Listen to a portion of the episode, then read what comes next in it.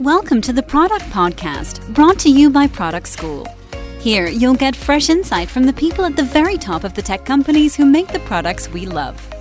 Remember, you can learn product management live online.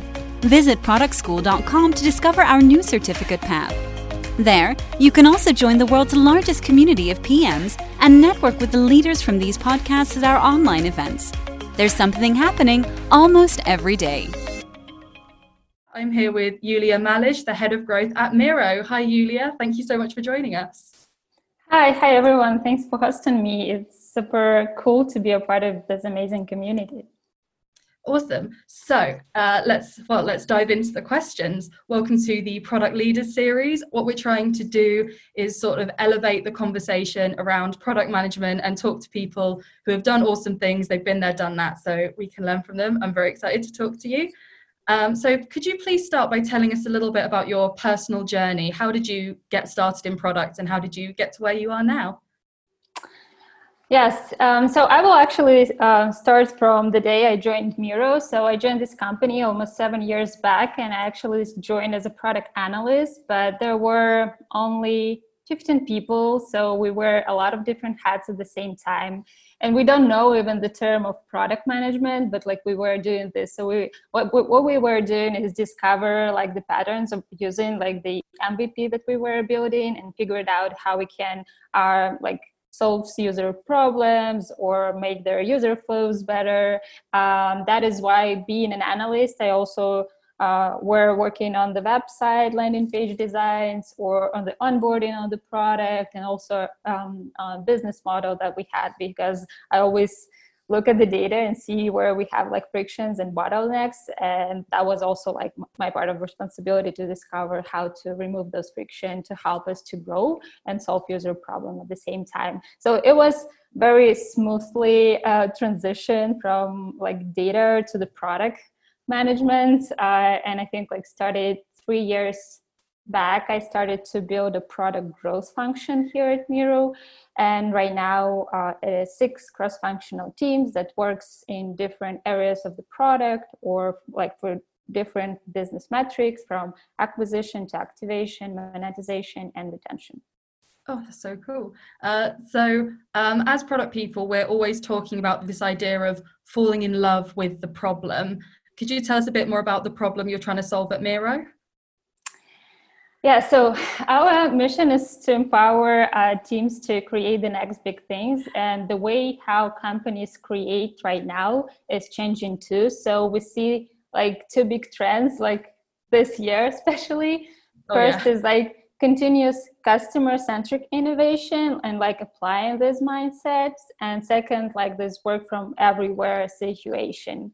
And mary meeker has identified that um, ensure that creativity is captured and productivity is maintained as the most critical problem an issue for the companies at that time. And this is something that we want to solve for uh, for like for the world. And our vision is to live in the world where people can co-create together regardless of their location and like build um, good for for our world. Mm, they've been uh, your boards have been a lifesaver for our teams since going remote. Yeah. you can't you can't lean over someone's shoulder and work with them. So having that yeah. space it, has been a, tr- a, true lifesaver for us. Um, yeah, this, so, yeah we get this we get we get this feedback is absolutely like priceless to see that actually uh, your product saves someone like working lives and businesses uh, because like there's no other way how they can like um, interact or like create innovate and continue running business in this time yeah thank you. yeah, you, you can actually see the impact. Uh, well it's it's impacted us for sure. Um, so if i'm not wrong you uh, you were a growth pm before you were the uh, head of growth in a sense um, so you know a lot about growth product management. What would you say are some of the biggest myths and misconceptions around growth product management? Yeah, uh, I think it's way harder than people think it is. uh, so sometimes I uh, like I face this like reality or other mentality of it's just testing the ideas. So it's simple. Like you have an idea, let's go and test it. But actually, it's a, a very hard work underneath because like to make the business like the real business impact uh, you need to have a lot of different context and understand both like the customer problem and just deeply understand their why but also like have this data mindset to like um, connect those two pieces and also like crafting like the narrative for the good experiments is very important. You can't just like idea is not an experiment and i think this is a misconception as well. Um, and take the uh, output of the experiment results uh, to combine like the qualitative quantitative and experiment results to make the decision. So uh, for me it's much more work actually needs to be done uh, to be successful in this role that might be think if you haven't like ever tried to do this yeah, I suppose uh, pe- some people outside of, well, especially outside of tech, but also outside of product, is people think that a growth product manager is someone who bursts into the meeting room and says, "Hey, what if we were on TikTok?" And it's like something like that. Yeah, absolutely. And like one of uh, like one thing that I constantly do at my job is asking why question. Like, is that like okay, like that might be a good idea, but why I think it could work for us? And then like people start to think, oh, okay, like uh, that's a good question. So yeah. I need to figure it out. Okay, what, what what the input could be like? Uh, what is the reach you will like see? Mm-hmm. Do you have any evidence that it can work for us or not? Like what is the level of confidence, etc. And then like by providing like by asking the questions and providing them this like thinking process framework, they understood that actually it's it's not that easy. Yeah. it may look like, yeah. Yeah, it's it's a lot more work and a, a lot less gung ho than people seem to think it is.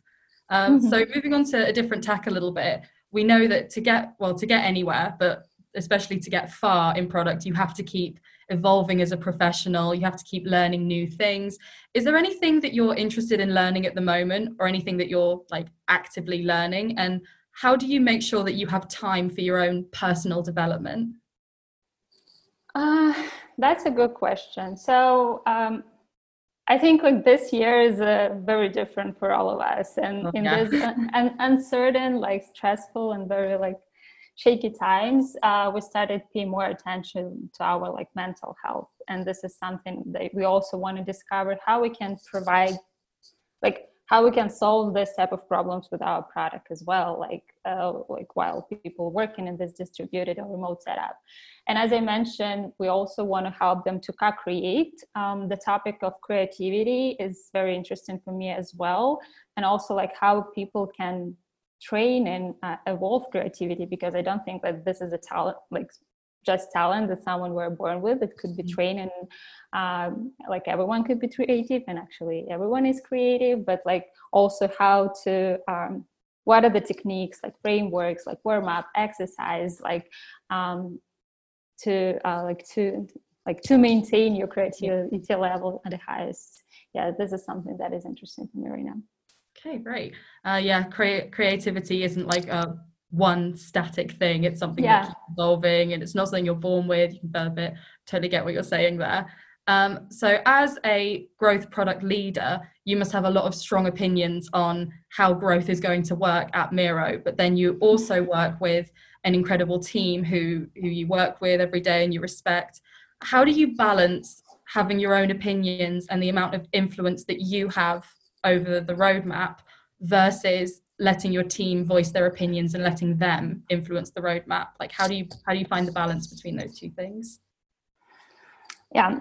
So i think the major like my major outcomes is actually provide the context to the team. And it's like setting up the strategy like direction focus um, that people know uh, why we are going in this direction like and how this direction looks like how, how we will measure the success while we are going. And when i'm providing like different feedbacks and ideas i think it's very important to um, to speak through why i think it's important idea. Uh, and when i'm doing this it's not actually i want to convince people to uh, prioritize this idea but i i just want to share the context that I have, like from talking to other companies, from talking to our users, from talking to the leadership team, to make sure that they have the same amount of context uh, to make the right decision for the roadmap. and if they have like their own context that i don't have i also want to hear them um, talking through it and then it might be like that's fine. Like uh, now i see that this is like more important right now than that like the thing that i'm talking about it right now. Um, so i think with this type of like mindset I also like just speaking through your intent like what is your intent? I, I like my intent not to say like what you want need to do. My intent to make sure that we have the same context and we prioritize prioritize the roadmap like uh, within like the same field. Hmm. so again it's all about collaboration.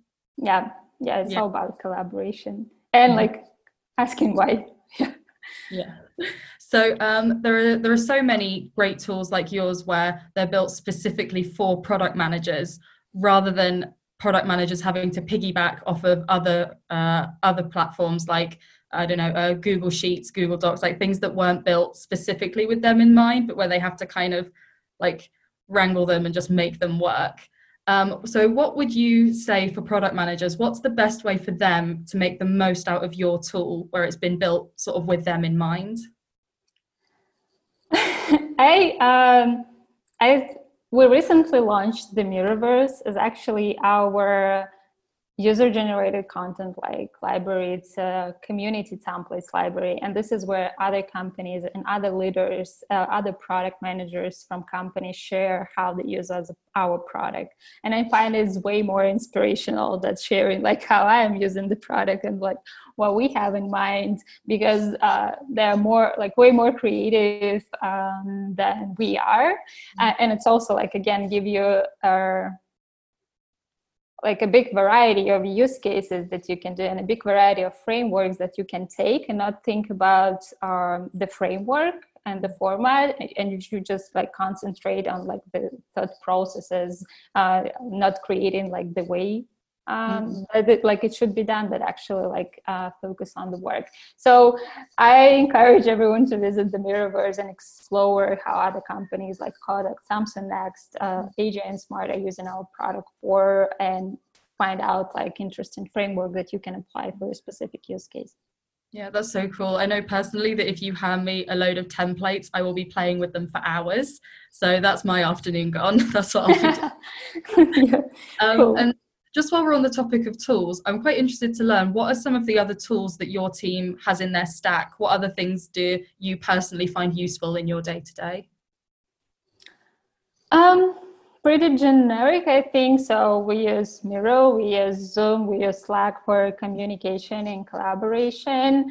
And I think like that's the 80% of our time, like where we spend um, where we spend uh, like working time and then like it's more mm, like Google Docs, Google spreadsheets, like yeah. Jira for uh, tracking the uh, tracking the uh, work like task workflows. We use Figma for designs, or like they're, but they are more like use case specific, and like not all team is using it, but like more uh, more specific functions, but something like that yeah i think sometimes we we can run after the new shiny tool and just be like oh i want to try that and then you've got 18 different tools on your desktop and you've got a little bit of your work in each of them and that's not the most efficient way to do things i've fallen into yeah. that trap many times um so actually uh, yeah okay. i just want to but absolutely true and you as a product manager always explore other products also like just to get some inspiration or um, to increase your context what other people are doing where we can like maybe integrate mm-hmm. uh, to make a big impact etc but i always even like when you think that it's a good product um, and you start to share it with the team you understand actually how hard it is uh, for like to implement and to introduce new tools within the companies. And it's always like reminding us that people who find us might have the same struggle in their companies. And we also started to think okay like what help us to actually bring this new tool and roll out it to the whole user uh, to the whole teammates across the team? That's also fun exercise yeah yeah very cool um, so i'd love to hear your, some of your thoughts on the future uh, what do you think is one technology that's about to absolutely blow up? Uh, I think I'm not good at this. I'm like I'm not a futurist, uh, but like artificial intelligence it's not like a new technology but it's evolving and i think like the things it enables um, technologies like voices in new interface which i think very important or some like no code functionality that also help to people to like create something bigger or it will help later on to create this type of presence in a distributed world that is like everyone is liking right now and will be in the future anyway. Like i can highlight this one but i'm not an expert in yeah yeah it's funny how uh, technology is sort of playing a bigger role in our lives now especially now that everyone is distributed. Everyone's having birthday parties over zoom and they're having mm. weddings in animal crossing. So I, I couldn't believe it. So it's it's going to be interesting to see if technology evolves faster because of how much more we're using it. Yeah that's going to be uh, interesting to see. Uh, so I know you said that you're not a futurist, but I have one more future related question, just one more, I promise. Um, growth product management has, funnily enough, been growing in the last few in the last few years. Um, what do you think is the future of growth product management? Do you think it will continue to grow in the way that it has been? Good question. I think that the growth product managers. Um, so previously was we'll call them like growth hackers, and it was absolutely. Um, a different perception of those people who are doing this.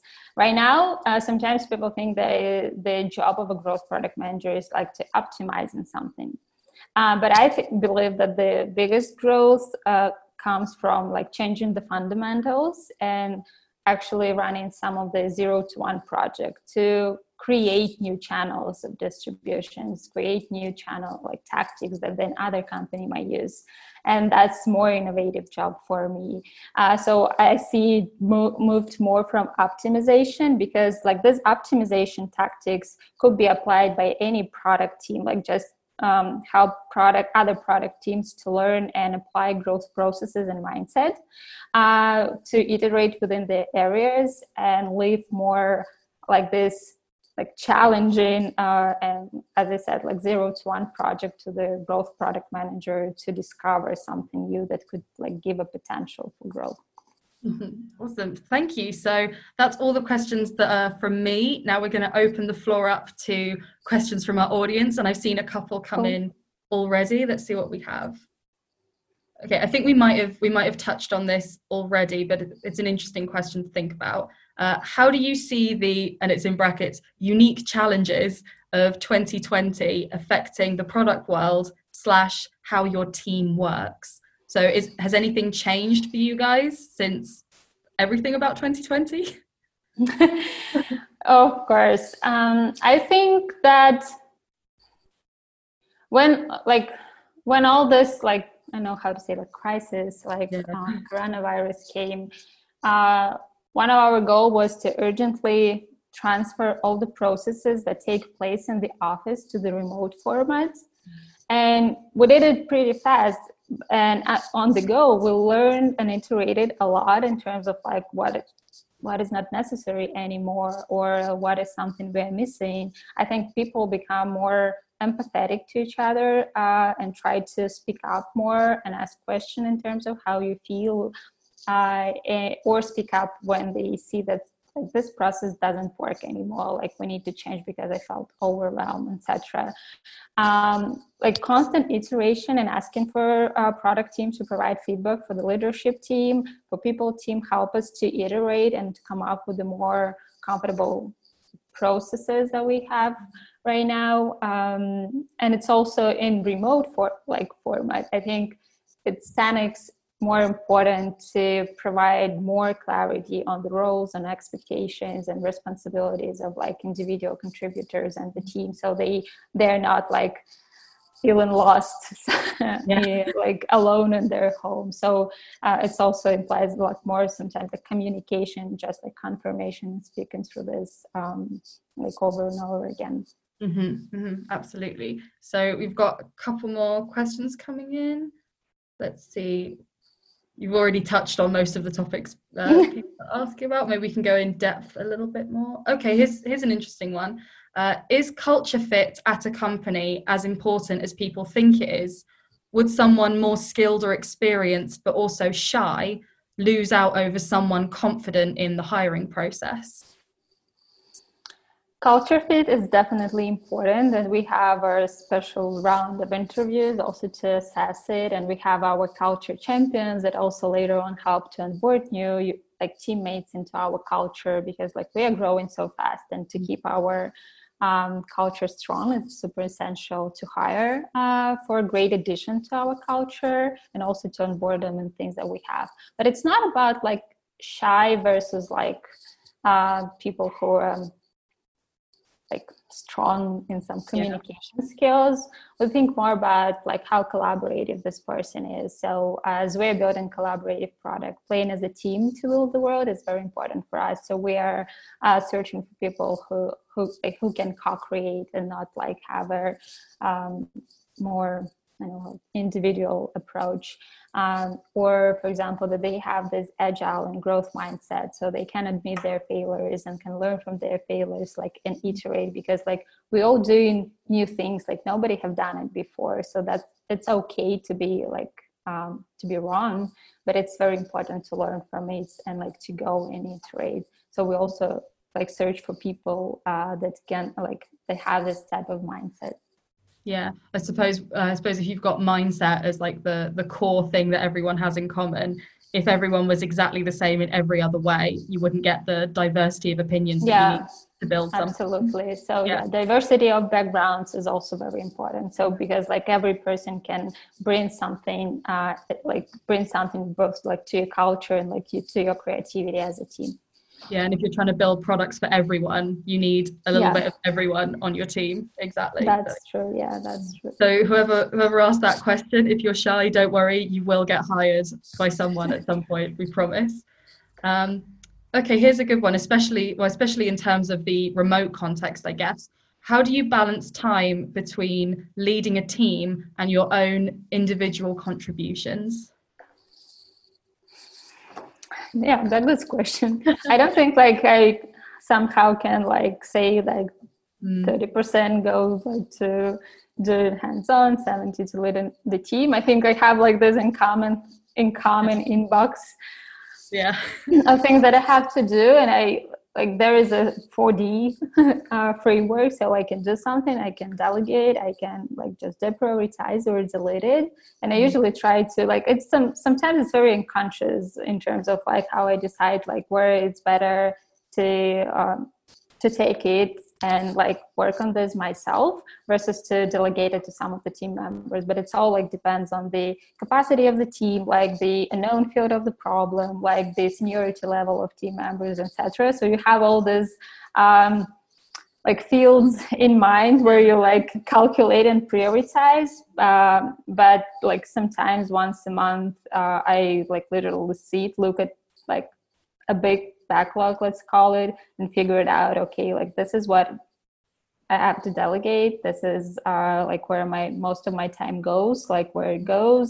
I need to revisit it and think like okay how i can free up my time for more important things where i can contribute versus like do keep doing the things that i'm doing just because yeah. this is a habit. Uh, it's very important to reflect as like for everyone especially as a manager and a leader reflect on where your time goes mm. and like then turn like those insights into action items to both like help to and empower the team to grow and also like focus your attention to the most important thing like for the company. Yeah i like that idea of reflecting rather than following the same process out of habit. I think that's a really that's a key insight for anyone to take away from this um, here's a here's a fun question that we can finish on because I'm aware that uh, we're running out of time. Uh, are there any unexpected platforms you'd like to try to use for Miro, like TikTok? um, we actually want to build Miro as a platform that other team can use to distribute their products. So oh, that's cool. it's a yeah. So we are like building an ecosystem that will help others to um, other thought leaders or people who created some of our even like technology mm-hmm. uh, to distribute their like the value that they build into our user base as well. I think like if we think about the future and the vision, like um, I'm thinking more about it rather than of some unexpected platform that we can um, use. But if someone can pitch me idea how the TikTok could be used for our growth, like I'm like open to listen to it. You do see brands getting quite creative, and you see them, and you think, I would have thought I'd see you on TikTok, but you know, somehow they make it work. Yeah, um, if, if it's very like sometimes it's super natural and organic to the brand that they're doing. So I think it's it's not mm-hmm. just like we can't just simply copy like other brands are doing you need to understand why they're doing and why it works out and think about what could be a unique way for you as a company to um, like to have this something like a very interesting like collaboration between the brands for example mm-hmm. to to have this um, synergy effect mm, there's a lot of space for some really cool cool and unexpected things to happen yeah, absolutely Okay, well, that's. Uh, have we got any more questions? Let's just see. Yeah. Okay, the, we've got time for just one more because I'm curious about this as well. It says, uh, would love to know how you ran meetings pre pandemic. So, how did your in person meetings go? Or did you do anything special, I guess, before it all went remote and we all did it in the same way? I don't think there would Be, so we are distributed anyway by nature. Okay. We like collocated in hubs, but like we have a lot of um, cross-functional collaboration that is like we're happening in Zoom and Miro anyway. I think we just move more meetings to our uh, to remote mm-hmm. format, but when we gathering in person, um, we when we plan in the quarter or a year, uh, we tend to have this type of offsites where we just like get out, like get out of the building, of the room, and think more strategically and think about operation that help us also like to align the context, talk through it, and like right now we're in it right now. Um, like we don't have a space where we can gather, and also like some people are not like in the same city and we can't fly to each other to share this content and we are very limited in terms of time zone overlap right now that we can do it. So i miss i miss this time and it was very important for us actually to meet together in person because um, especially when new people joining uh, and to even like go for informal conversation and like dinners have this um, i know like jokes inside the room uh, because when you hear how people talking how they are behave in real situation then you understand actually how to read the messages that they are sending. Like mm-hmm. i know for me it's very important. If i understand the personality i can understand like the intent that people are like putting into their message. And sometimes when you haven't met this person it's mm-hmm. way harder to to understand even the written communication. So you, you try so you lean into this like um, to get to get to know each other more personally. Thank you for listening to the product podcast. If you like this episode don't forget to leave a review on itunes. For more product insights head over to productschool.com